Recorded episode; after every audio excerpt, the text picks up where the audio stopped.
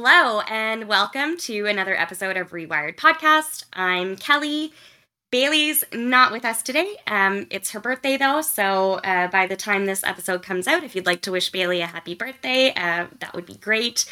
Instead, I have two guests here today, which I'm very excited about. I have Jakob van der Wilk and William Romano Pugh, both hosts of the Gods Will Not Save You podcast. And welcome to both of you. I'm really happy that you could join me.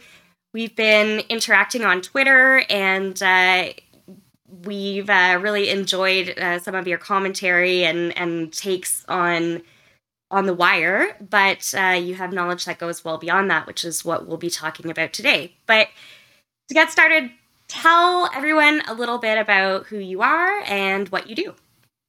Go for it, Willie. Okay. Uh, so I'm William Romano Pugh. Uh, I've known my friend Jakob here for, you know, over 20 years. We went to the same schools together uh, all throughout high school.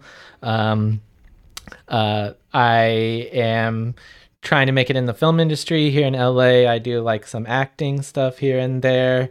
Um, I really love The Wire. I came to know it after falling in love with The Sopranos when I first watched that, like over 14 years ago or something like that. Um, this was after me kind of like being kind of stuck in like film nerd brain where I always thought like movies were superior to TV and like I kind of had like people endlessly badgering me to like, you know, watch The Sopranos and give like prestige TV a try. And from there, I discovered The Wire, and the rest is history. I've been a big fan ever since. That's pretty much me, that badgering person. I do that to everyone about The Wire. Yeah. um, and Jakob, what about you? Um, I just am a huge fan of The Wire. I, I watched it for the first time about a decade ago, and Willie's probably the most well-informed person when it comes to film and nah, TV. He's nah. shaking his head that I know. so we just kind of joked around that we should start a podcast about The Wire and rewatch it during this, uh, you know, last year and a half. And yeah. we are happy to have made it this far, yeah. and we're really grateful that you're having us on your show here. So on your podcast. So you didn't watch it together then? No, right? we we watched it. Uh, separately and probably you know far too many times that way. So we thought hey why not? Let's let's watch it at the same time. Um, right. and then just yeah start this little project and uh, it's been great. Yeah. It's uh, like kind of like a byproduct of the pandemic too of us like being locked down where we kind of wanted to like uh, legitimize our TV watching habits, maybe. so yeah, maybe fair enough. Yes, if you're making an art project out of it, like it's not just television there you at go. that point. I mean, I feel that way about The Wire in general. Is that it's not just television, no, definitely but not. um, that's uh, that's great. And so you had probably talked about The Wire um, to each other well before um, starting your podcast, yeah. and so what was it that kind of captivated you both about the show? And William, you said you watched The Sopranos first. Right. Um, so I'm I'm really curious what led you to The Wire after The Sopranos. Did someone recommend it to you, or were you kind of doing that HBO canon? uh, a little bit of both. Uh, like I really love The Sopranos for like the way it kind of you know drew out these arcs over a long period of time that you couldn't really get uh, through a lot of like typical you know two hour films. And like i appreciated a lot of like the psychological insight that like lended itself to some pretty cool surrealistic cinematic stuff. And i had just kept hearing and reading like well you know the sopranos might be the greatest show ever that you've heard about, but The Wire is the greatest show ever that you haven't heard about. And it's great for all these different reasons. And, you know, it slowly started, get, like, I feel like it keeps gathering steam, even though it's been off the air for 13 years. Like, people are still, like, kind of like figuring out about it and realizing that it's a hidden gem, so to speak. So, yeah, yeah, whenever somebody tells me that um, The Sopranos is the greatest TV show ever made, or worse, if somebody says that Breaking Bad is the best TV show ever made, um, I always ask them if they've seen The Wire Right. because usually they haven't. Um, and I find that when people end up watching all of The Wire, it generally takes kind of the, the first rank um, in their list. And so I, I think it is essential viewing for for um like you said that kind of prestige TV. Um Jakob, did you watch uh, those shows as well like The Sopranos and and the HBO um canon of uh well I know that uh Breaking Bad wasn't HBO but did you watch that one as well? Yeah, I watched um, The Wire before any of the the shows that you just mentioned. I, I mean, to be honest, I was kind of the weird friend of the group growing up because I didn't grow up with cable and uh, you know those things. So I heard about that definitely, but I yeah just came to fall in love with The Wire, and then from there start building on shows like Oz and The Sopranos, which Willie's uh, brother finally got me to watch.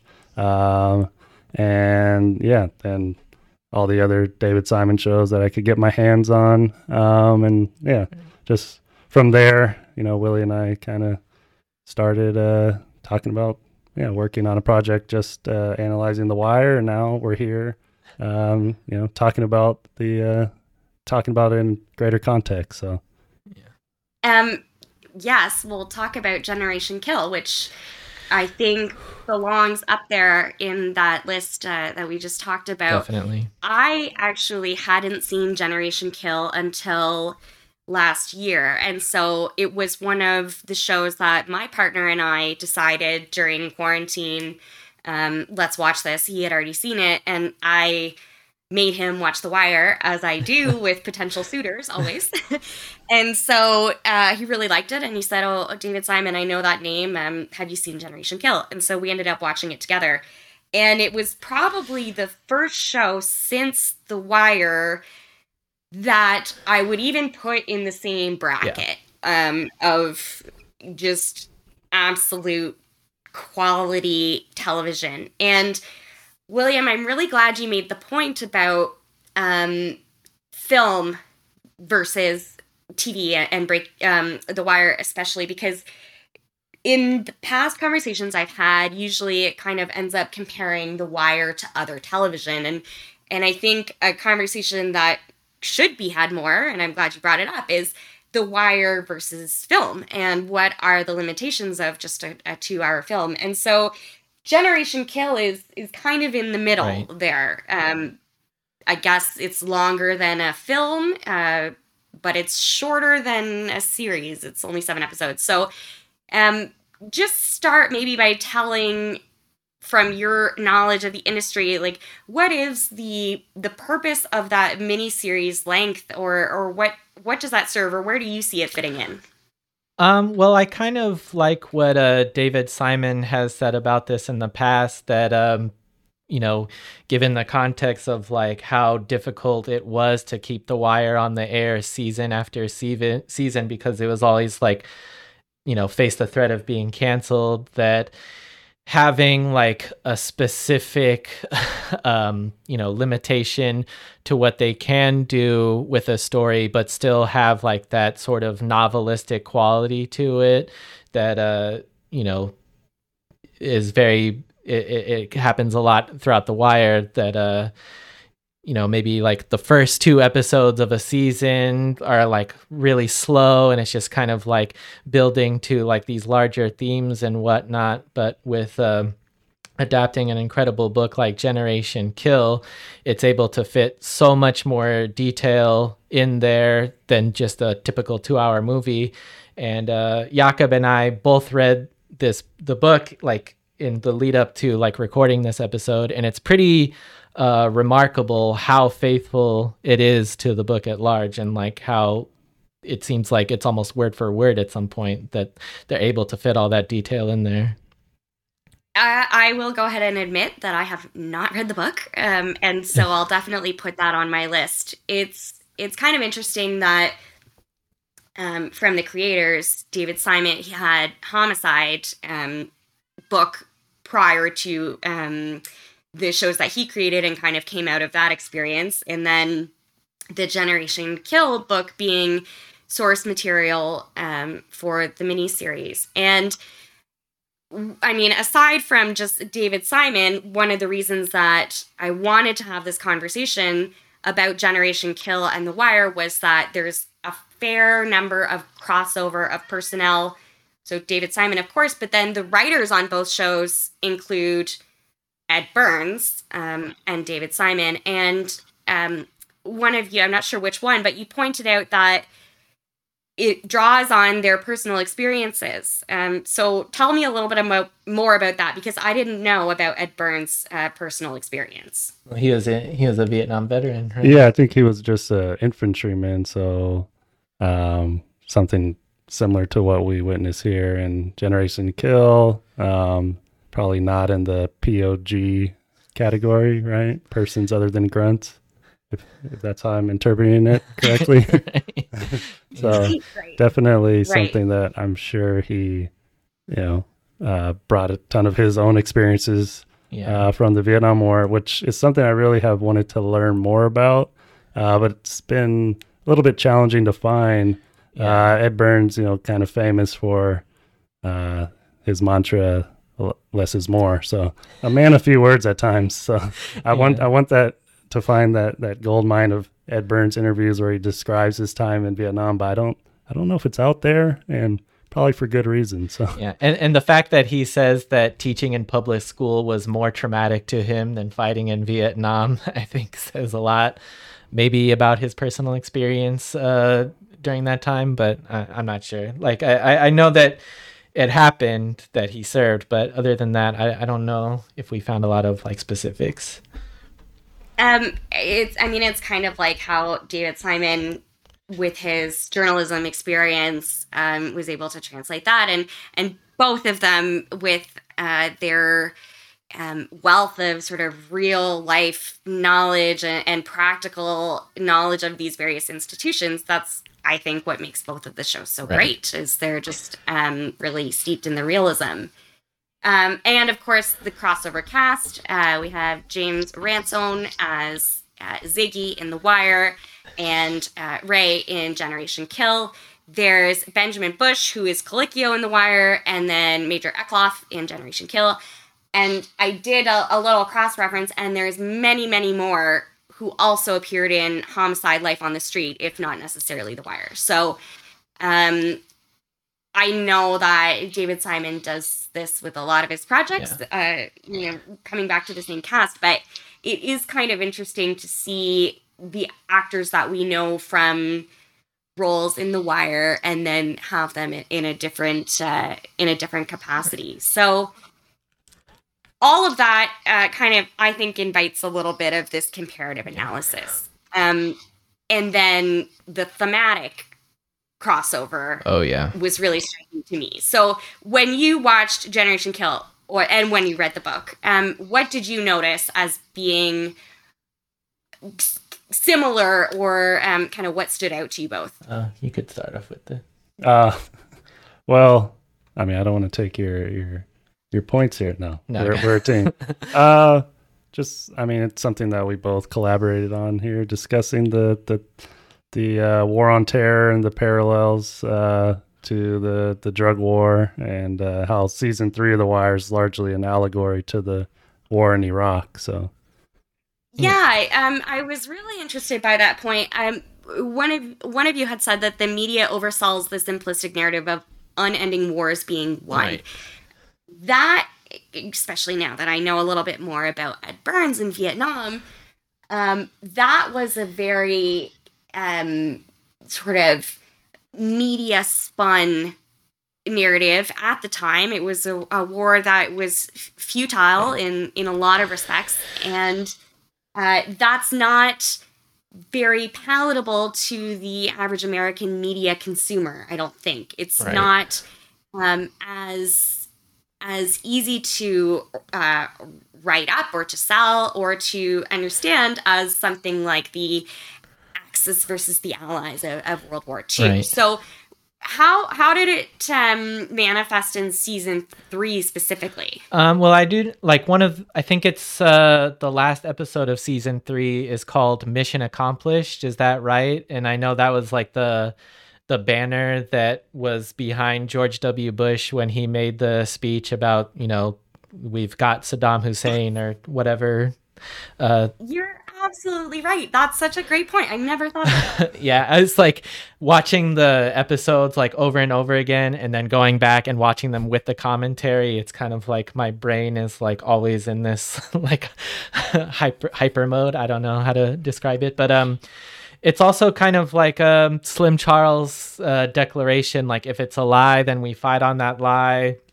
Kind of similar to the thing in Generation Kill. Like, even after the news comes in that Saddam Hussein has been captured and they've toppled the statue, they're still kind of going on this futile mission and the realization kind of settles in that things are going to be kind of a mess and there's going to be like a power vacuum similar to you know what happens in the wire when like mcnulty feels this like deep sense of existential dread that he didn't get to take out you know the big bad guy stringer bell only to you know eventually realize that marlo is going to come in and f- fill his place and it's kind of like a cyclical thing Right. There's always someone who will replace the next uh, bad guy. Exactly. Um, but what you noticed about so season three starts with the towers coming down. Right. Ends with mission accomplished. I'm really like blown away by this um, theory that you put forward that is an allegory to the war in Iraq. Because if we think of the towers coming down, 9 11, um, mission accomplished, as you said, being the the signage that was behind President Bush at the time. Um, that's brilliant. I I think uh, that's a great interpretation of that season. Oh, thanks. Um, there are a couple other references to the war or the the um, narrative of a, a, national war, starting with season one, episode one. Right. Uh, I believe it's Carver says, "Can't even call this shit a war." Right war's end. Um, sort of similar to uh, the sort of ongoing nature of the the war on terror, which I don't even know if we would say that that is over. Right. But in season five, uh, Bunk, I th- think it's maybe the last or, or um, second to last episode, Bunk says, This shit is like a war, isn't it? So, I mean, that language does come up over and over again. Um, and something else that I just thought of just kind of before we were getting started this evening was the street culture and being in the game, um, whether you're in the, the Barksdale crew or or whichever organization, they always say, "Oh, he's a soldier. He's a soldier. Um, Bodie's a soldier. Wee-Bey's a soldier. He stood tall." Um, what do you make of that referring to the muscle or, or standing tall for the organization, how they refer to that as being a soldier. Hmm. Um, oh, oh. no, you, you no, got insight that you want to. Well, um, I think it's kind of like also indicative of how little value they like place on human lives in both of these contexts because, um, you know, Bodie at one point talks about how he wants to be a smartass pawn, quote unquote, so he can get to the end of the board or, you know, become like the kingpin after all.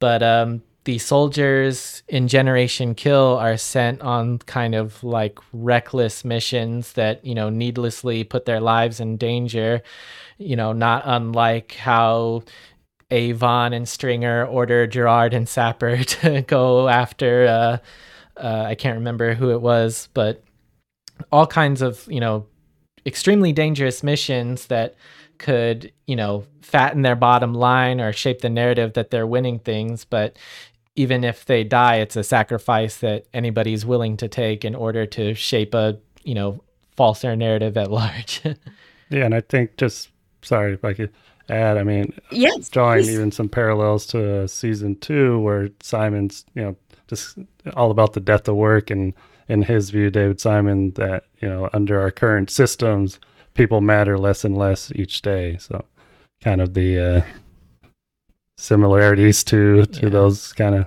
like willie said here stuck doing missions uh also you know those and the top brass could chase medals or rawls and burrell can achieve awards from the from the mayor and promotions. Yes, um, when um, in season two, the mechanization and the automation of the shipping industry makes the individual worker much less valuable.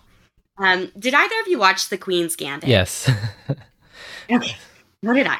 Um, and this is a little bit of a tangent, but I got really into chess for a little while, um, you know, three or four months after watching that show and, and learned a lot about the game and then started thinking about the way chess is threaded through the wire. And the pawns are, are the pawns. They're kind of the least valuable. They're the front line. But then the mid line or mid level pieces, which are the bishops and the knights, are still not the, the most valuable, the valuable but I kind of see them as being similar to the soldiers like Wee-Bey or like Bodie. Like they're a little bit more valuable, but they're the first to be in harm's way. Like they have to go out and do kind of the most risky or, or physically dangerous right. in, in the context of a board game. Um, maneuvering um, before the the high value, like the queen and the rook, can go and kind of finish executing what you might call the mission. Right. Um, and so maybe as you kind of rise up the ranks, you get to be, um, you know, a sort of a soldier. And we see in Generation Kill the the soldiers being quite um excited like i see them being excited in a lot of ways about going forward uh to to do this mission but it keeps kind of falling apart or, or they never get to really complete what what they've set out to do or what they think they're going to do. And i think there's a lot of frustration. So what do you think about kind of the futility and and the frustration that these individuals feel? Um, well, I don't know if you got a chance. I w- in the little Google Doc, uh, I sent in a thing about David Simon talking about Paths of Glory and how that was very influential to his uh, construction of the Wire and Generation Kill, and how he's always kind of focused on uh, the people in middle management that are tasked mm-hmm. with, you know, juggling all these responsibilities that they feel like kind of a, you know, a moral middle ground, I guess you could say. Um, yeah. You know, we see, uh, as Jakob had pointed out, that uh, D'Angelo is tasked with uh, letting Avon and Stringer know about the whereabouts of Omar's boyfriend, and kind of like the moral weight has to fall on him and is very crushing to him. So I think that it kind of like reinforces the idea that you know, to climb the chain of command or get to a higher level of hierarchy, you have to sell your soul in a lot of ways. Like we see that with, uh, you know, you know, maybe people in Generation Kill aren't as aware of like the terrible cost of climbing the power structure because we haven't Encino Man carelessly uh, calling in really dangerous uh, artillery strikes.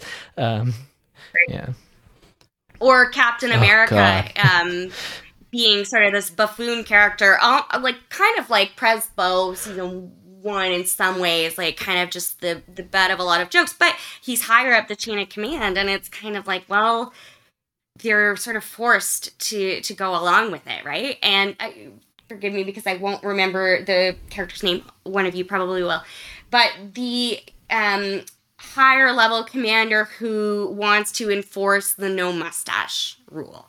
Sixta. Uh, Sixta. And, John Sixta.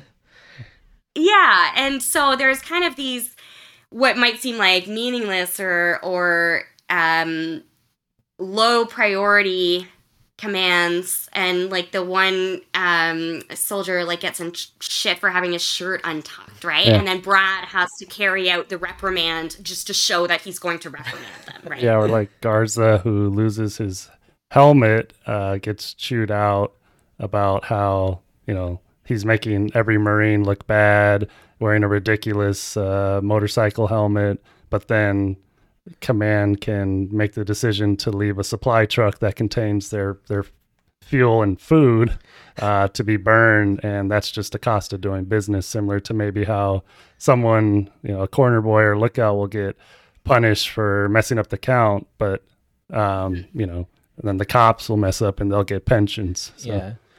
Or like how Stringer Bell doesn't really uh, have any consequences to face for getting totally conned by Clay Davis because there's no one above him to kind of reprimand him for such a stupid mistake.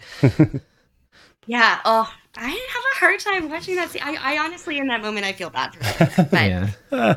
maybe that's just because I know what's those coming. away games. Um, those away games, yeah.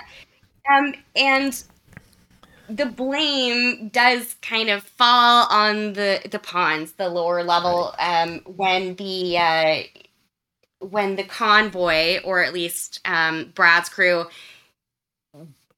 misses in scare quotes misses the turn to go over the bridge. And uh, over the radio um, godfather or the fellow below godfather says oh they they missed the turn back there. But really that that wasn't the case and it was an order um to keep going and so do you think like the the chain of command is even more um I don't know if corrupt is the right word, but even more hard on the lower levels in Generation Kill. Uh I I would think so. I I mean I just I had something interesting from the book if I if I might share just Yeah, kind of how uh I, I want to hear yeah. lots about the book because I I, I haven't read it. well, I mean it's just kind of how maybe this idea of uh, them being a constant feint or decoy um, kind of leads to to issues within the ranks. And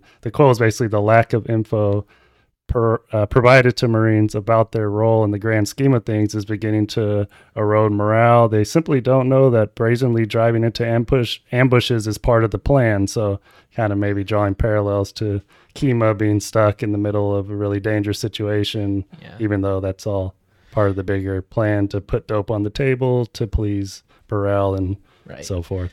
And I also think, in some ways, uh, within the institution of like the military industrial complex that we see in Generation Kill, a lot of the people like on the lower rung of the chain of command, when they do like make catastrophic mistakes or, you know, are corrupted or, you know, acting in a like kind of psycho way, that falls through the cracks more than it does in the universe of The Wire because.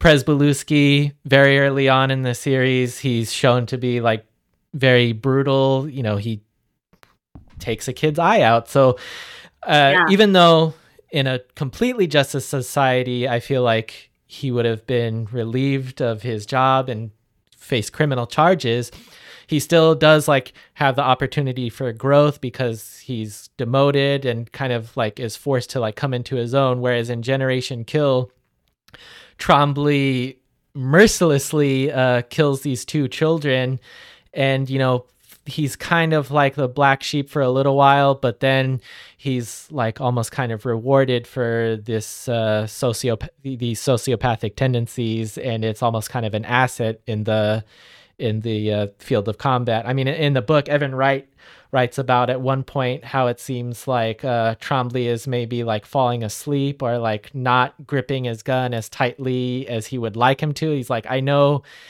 what he's capable of and I don't endorse it at all, but in this moment, I want him to be the warrior that I know he's capable of and that I've seen him be before. So it's uh, interesting how different contexts uh, shape the per- people's perception of uh, what they are in the in the hierarchy of things. Yeah, and the reward for having done what could be objectively uh, something negative. Right. Season five of The Wire, we see that on a much, I mean, less destructive scale, but with Templeton Yeah. um, making everything up in in his articles, and then we see at the end he gets a Pulitzer, and it kind of goes back to just the um, unfairness or the injustice of of the systems. Right. And um you you pointed out something uh, interesting about Captain America that's mentioned in the book like kind of in the epilogue that he Oh, gets yeah, he uh well, just piggybacking a little on the Trombley stuff, uh he eventually Wright wrote was going to go try uh, the police academy with the LAPD, which is like, oh no, what is what is this? I couldn't find anything follow up you know, if that actually went through, and I don't know how. If anyone read this book, he could be cleared, like clear a psych screening. Uh, I always wondered the same about Prez, but this is even more severe. Well, and uh, Yeah, that's um, I'm s- I uh, that's a good little Easter egg, uh, like going from that world to the LAPD, and that's a very like militarized police. But yeah, the one um, sometimes I see these articles about problems with the wire or why it's worse than Breaking Bad, whatever. Um, and one of the only legitimate criticisms I've seen is that is it realistic that Prezbo would be working as a school teacher after he's had this um, police involved shooting um, with another police that was racialized and I don't know the answer to that. I don't know if that's realistic. I, I don't know enough about the systems, probably, but kind of an interesting parallel there, Jakob, which Yeah. you've pointed out. yeah. I mean, that's a that's a tough one. I, I mean, we debate that too on our podcast. If he would have actually been able to, you know, uh, join that profession, but they seem like they were struggling enough in Baltimore City to where anyone uh, with some credentials could uh, could slide through, which maybe just speaks to the greater picture of our institutions being broken almost beyond repair. Yeah. Uh, but yeah, the whole Captain America thing, I think he also got a promotion as well. Right. Uh, so after all the uh, you know abuse of prisoners and this and that, uh, yeah, Captain America still in line for yeah I mean, jump in pay grade. yeah, it kind of just like fits into David Simon and Ed Burns's entire worldview that uh you know uh Encino Man calling in danger close artillery strikes to get medals is just like Burrell and Rawls ordering these stash house raids or buy bust or street rips in order to juke Yeah. the stats and present a you know nice thing for the media Yeah, that's that's one of the things I, I wonder about Generation Kill because in The Wire, I think there's skepticism of the systems all the way up the chain of command.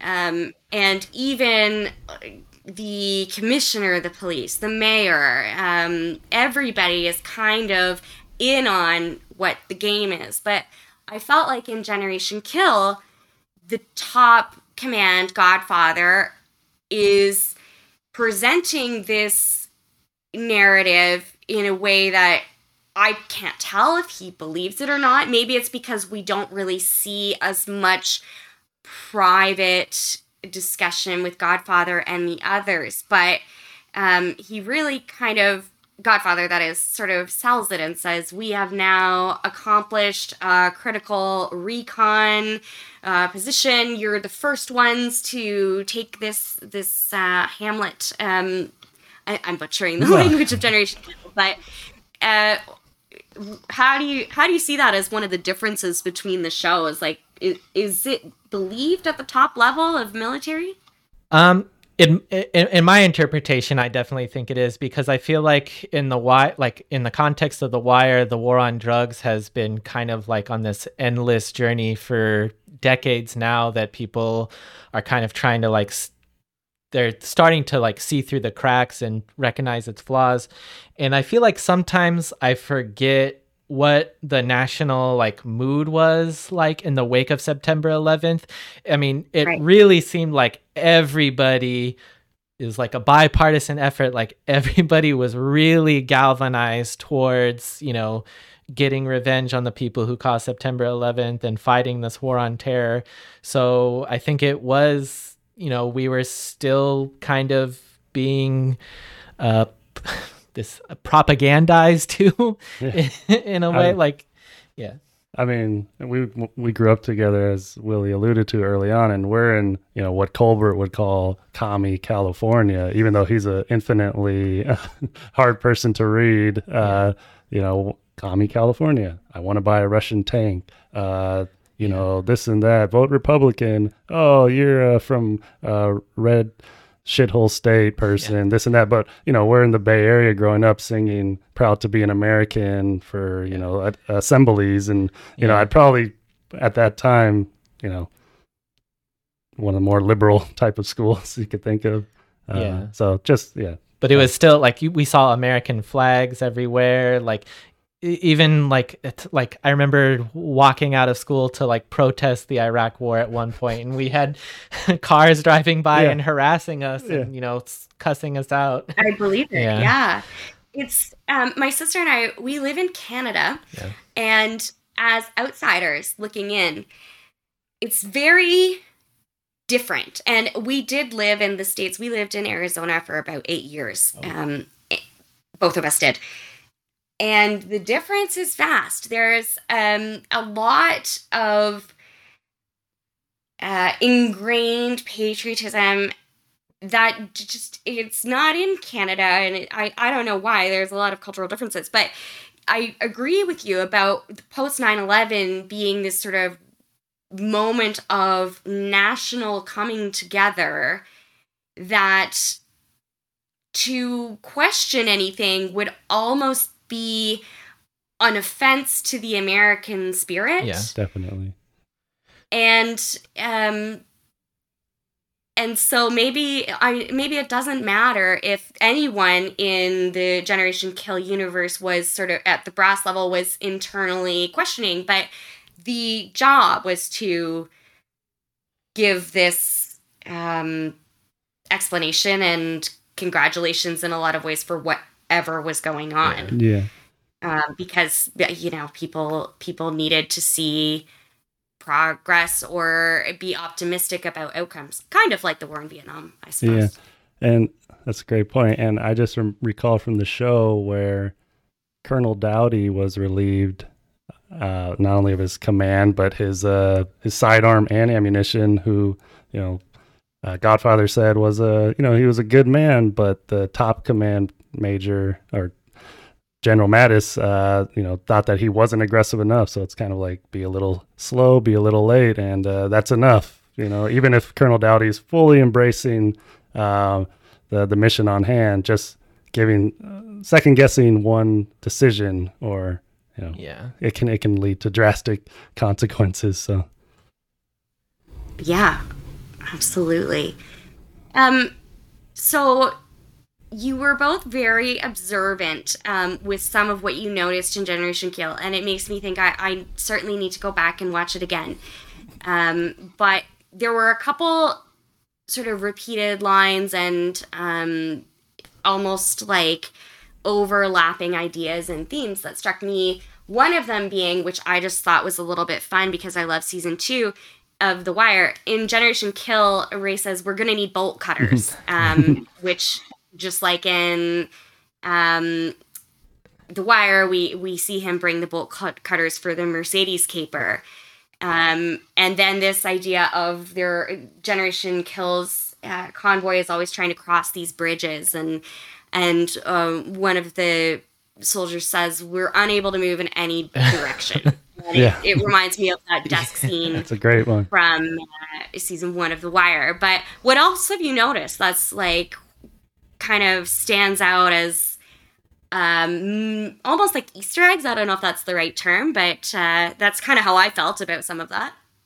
Um, you're talking about just like in terms of specific scenes that are like directly analogous to Generation Kill or stuff like that. Yeah, um specific scenes or specific dialogue or I mean, I think even the characters of Ziggy and Ray are kind of like it would almost be like if Ziggy didn't start working at the port Yeah. and had gone to the military, I think he'd be Ray. Like I think that's a good statement. yeah, no, that's I, I I definitely like thought that like oh man, Ziggy should have just enlisted. like it would have been like so much better off than working for his dad. Ironically, um, Yeah, that is the irony of it, right? Um, but one thing that we both kind of noticed that uh, runs rampant through both The Wire and Generation Kill is just like the basic breakdown of any level of communication um, in terms of like resources that people need. Like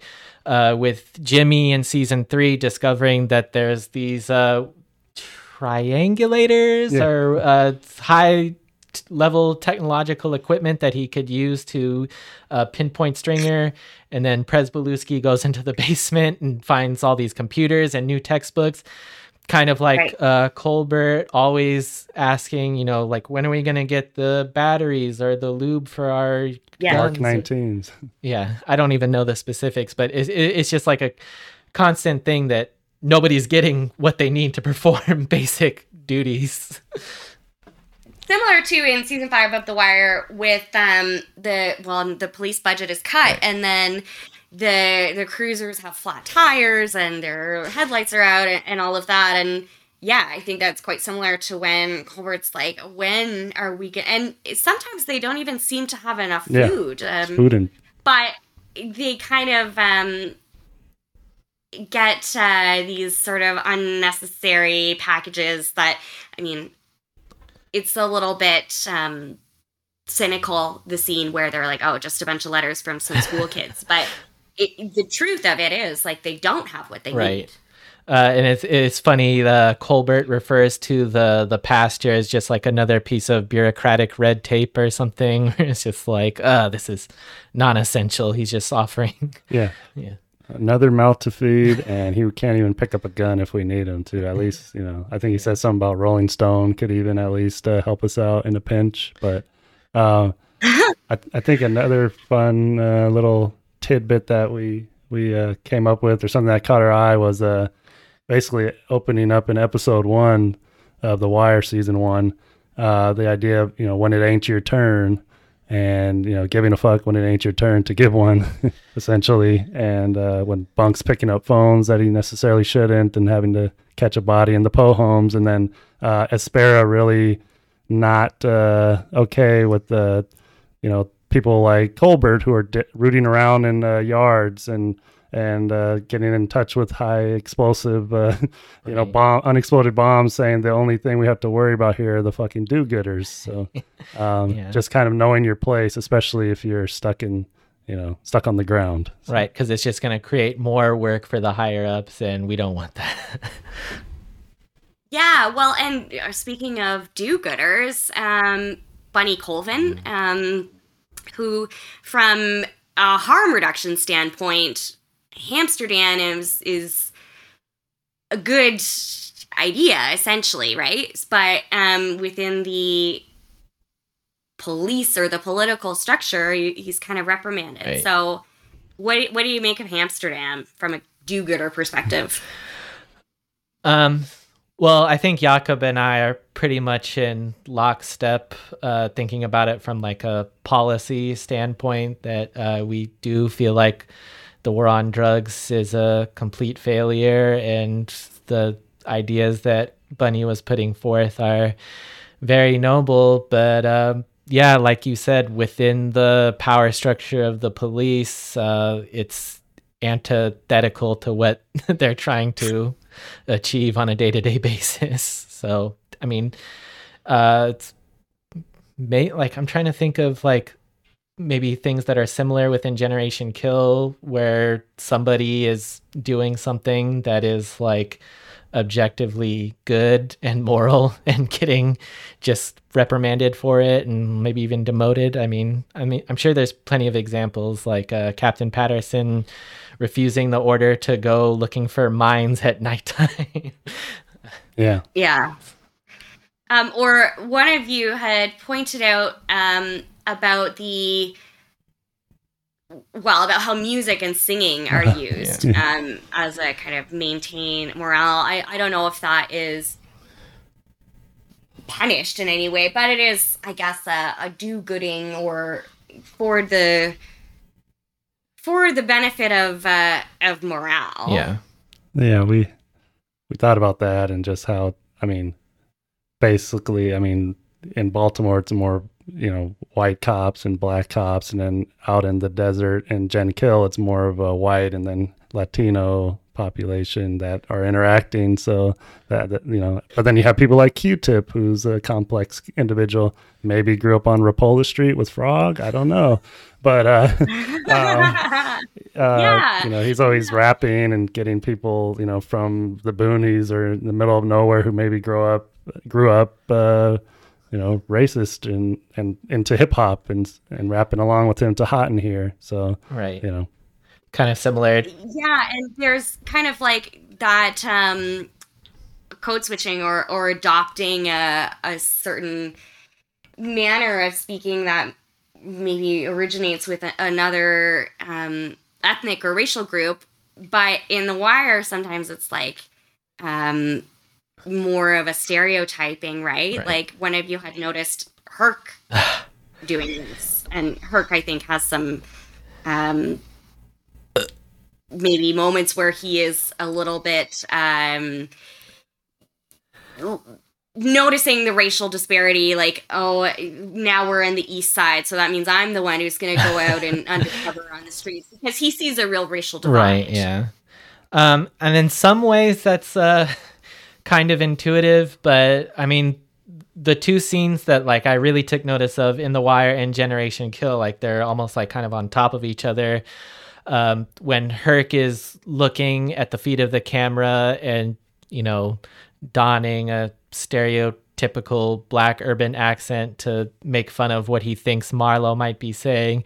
It kind of like almost runs directly parallel to the scene in Generation Kill when couple of Marines, I can't even remember what their names were, were using a like kind of offensive accents to uh theorize about like what the Iraqis were saying to each other. So um kind of like hammers home this theme of uh you know assumption of somebody else's motives or you know their way of thinking is a serious hindrance on getting any kind of valuable work done and i think that probably goes back to just um, making even worse the communication problems which uh, the the translating marine uh, who continually says oh they're they're grateful to be liberated. They're grateful to be liberated.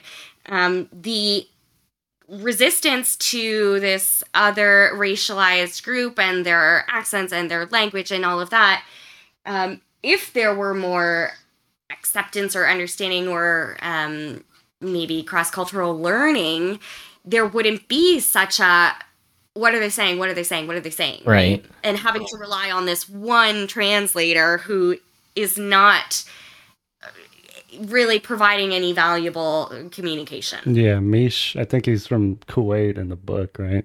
So Kuwaiti, so, so he already has his own uh, perceived notions of, like you mentioned, culturally in Iraq. So, but uh, I mean, one thing that kind of, you know, in preparing to talk with you, the idea of thresholds, and it's something that I'm not really familiar with. And uh, we were kind of talking, Willie and I, getting ready about uh, there's a moment where Mish is kind of crossing over uh, into the imam's mosque, and it's a really high profile meeting, and he's the only one able to do so. And like you said, it's the reliance on just that one individual who can speak Arabic and how he's servicing an entire, you know, division essentially, and just the insanity of that.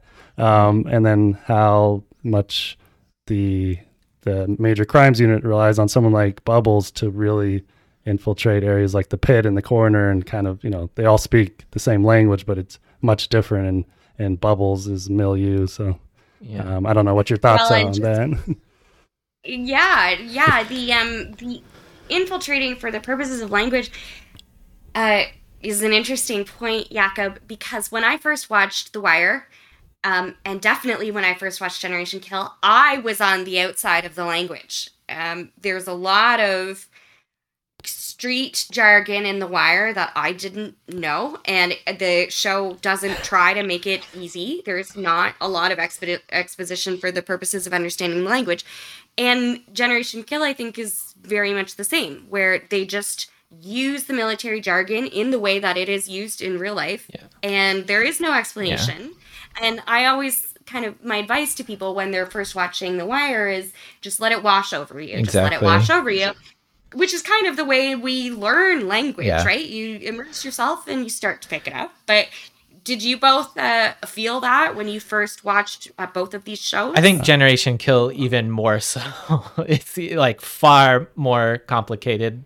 Uh, the milieu they're in, like I don't fully understand uh, the chain of command. Um, I was picking up these little acronyms here and there and like kind of parsing out a lot of the jargon, but there's still a lot that is, you know, maybe on the third or fourth time I watch this show, I'll finally uncover like all the plot or cultural details that I'm missing out on. But is yeah. you're not missing out on enough to have the message still driven home for you, I feel.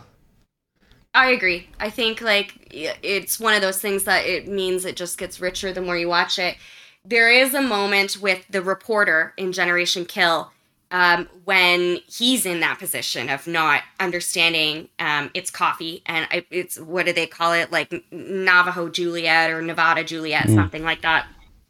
And it has to be explained to him. I won't go into it, yeah. but it means coffee. And you kind of see just the expression on his face of like, oh, and that speaks to the complexity of the jargon yeah. That like there's just um little codes for everything really. Like the way that the um the wire universe maybe has street code for selling drugs or whatever like there's uh, triple the number of, of code language or much more than that in generation kill. So yeah i agree william that it's uh, even harder to understand what's going on but you just you just immerse yourself in it i guess. Yeah and um we kind of discussed an article um you can help me out if i don't uh remember here willie but um, it was just basically about a 10 year anniversary uh, with the show Generation Kill, and it did discuss language a bit and how much the Marines or recon Marines love to just kind of uh, overdo it a little bit. I mean, you know, yeah. they're not cars or automobiles; they're vehicles, and just like this constant right. pattern where they just love to. I mean, you know, not much going on out there at times, or you know, they're in really harsh environments. So uh, being creative, even if it can be really offensive, is kind of part it, of the game too. Yeah, and I, I also think it's kind of like an interesting theme that runs prevalent in both The Wire and Generation Kill is that they're both so versed in their particular set of jargon that they could almost use it as an advantage uh, in presenting to the outside world sometimes uh, a rosier view of the things that they do. Like in the wire when uh, bubbles is abused or like you know these suspects are beaten brutally by the cops they could you know kind of like put a spin on things like with oh you know we ascertained the individual and we are interrogating him and things escalated kind of similar in a generation kill when they're just trying to get this boy Cassiovac that uh, Trombley has shot, and Lieutenant Ferrando has to go into this whole deal about you know the mission at large and what's at stake and the objectives that we're trying to achieve and the rules of engagement and this and that. And it's kind of uh, making simple moral situations way more complicated than they need to be because they have that uh, language to their to their disposal. Yeah carver kind of maybe pokes fun at that a little bit when um, co-ops that militarized or um, official sounding jargon when he says we are an effective deterrent to the war on drugs when we are on the street. And then herc totally just like deflates it and says fucking motherfuckers up which is really what they both mean yeah, right? exactly. Yeah. um I know that we have so much that we didn't even get to. Yeah. So I I really oh, I want to go back and read the book yeah. and watch the show again, but um hopefully we can have another conversation about Generation Kill and and if you on your own podcast do uh, an episode about Generation Kill um I would be keen to listen to that because you both have so much knowledge on it. Oh, thank you. Um, thank you. Really think I go back uh, do some more learning. Um, curious, what's uh, coming up for you on your podcast? What are you planning to tackle next related to The Wire? Um, well, we're, we're just doing an episode by episode uh, type thing. So we're almost done with season four. Um, we've kind of like shifted all over the place on like uh, different things we kind of focus on. And we've kind of like finally gotten into our groove with uh, talking about like the political and historical context behind that, and yeah. and I mean, yeah, again, you know, we're really grateful to be here talking with you. It's it's like uh, been a journey to get to where we are, more than halfway through season four in our own project, and then having the opportunity to come talk about the uh, the universe of you know HBO and David Simon, Ed Burns, you know, the greater context. But maybe we're really excited about. Well, not maybe. Maybe we'll talk about uh, We Own This City, which is coming out uh, probably in the next year. You'd probably have more I think Uh, yeah, yeah. 2022 is yeah, like so that's a release date. that's something we've had our eye on, and you know maybe we'll talk about and that would tackle. be great fun. Yeah. I'm currently making my way through the Deuce. Ooh. Have Oh. either of you watched Yeah. Yeah, we, I'm kind of doing a rewatch. Willie's inspired me. I only got through the first season the first time around, so Yeah. we're trying to balance everything because it's like, hey, you know, did you want to record? Uh, well, I got into the Deuce again. So, uh, yeah, let's uh, reschedule. I'm busy with work. No.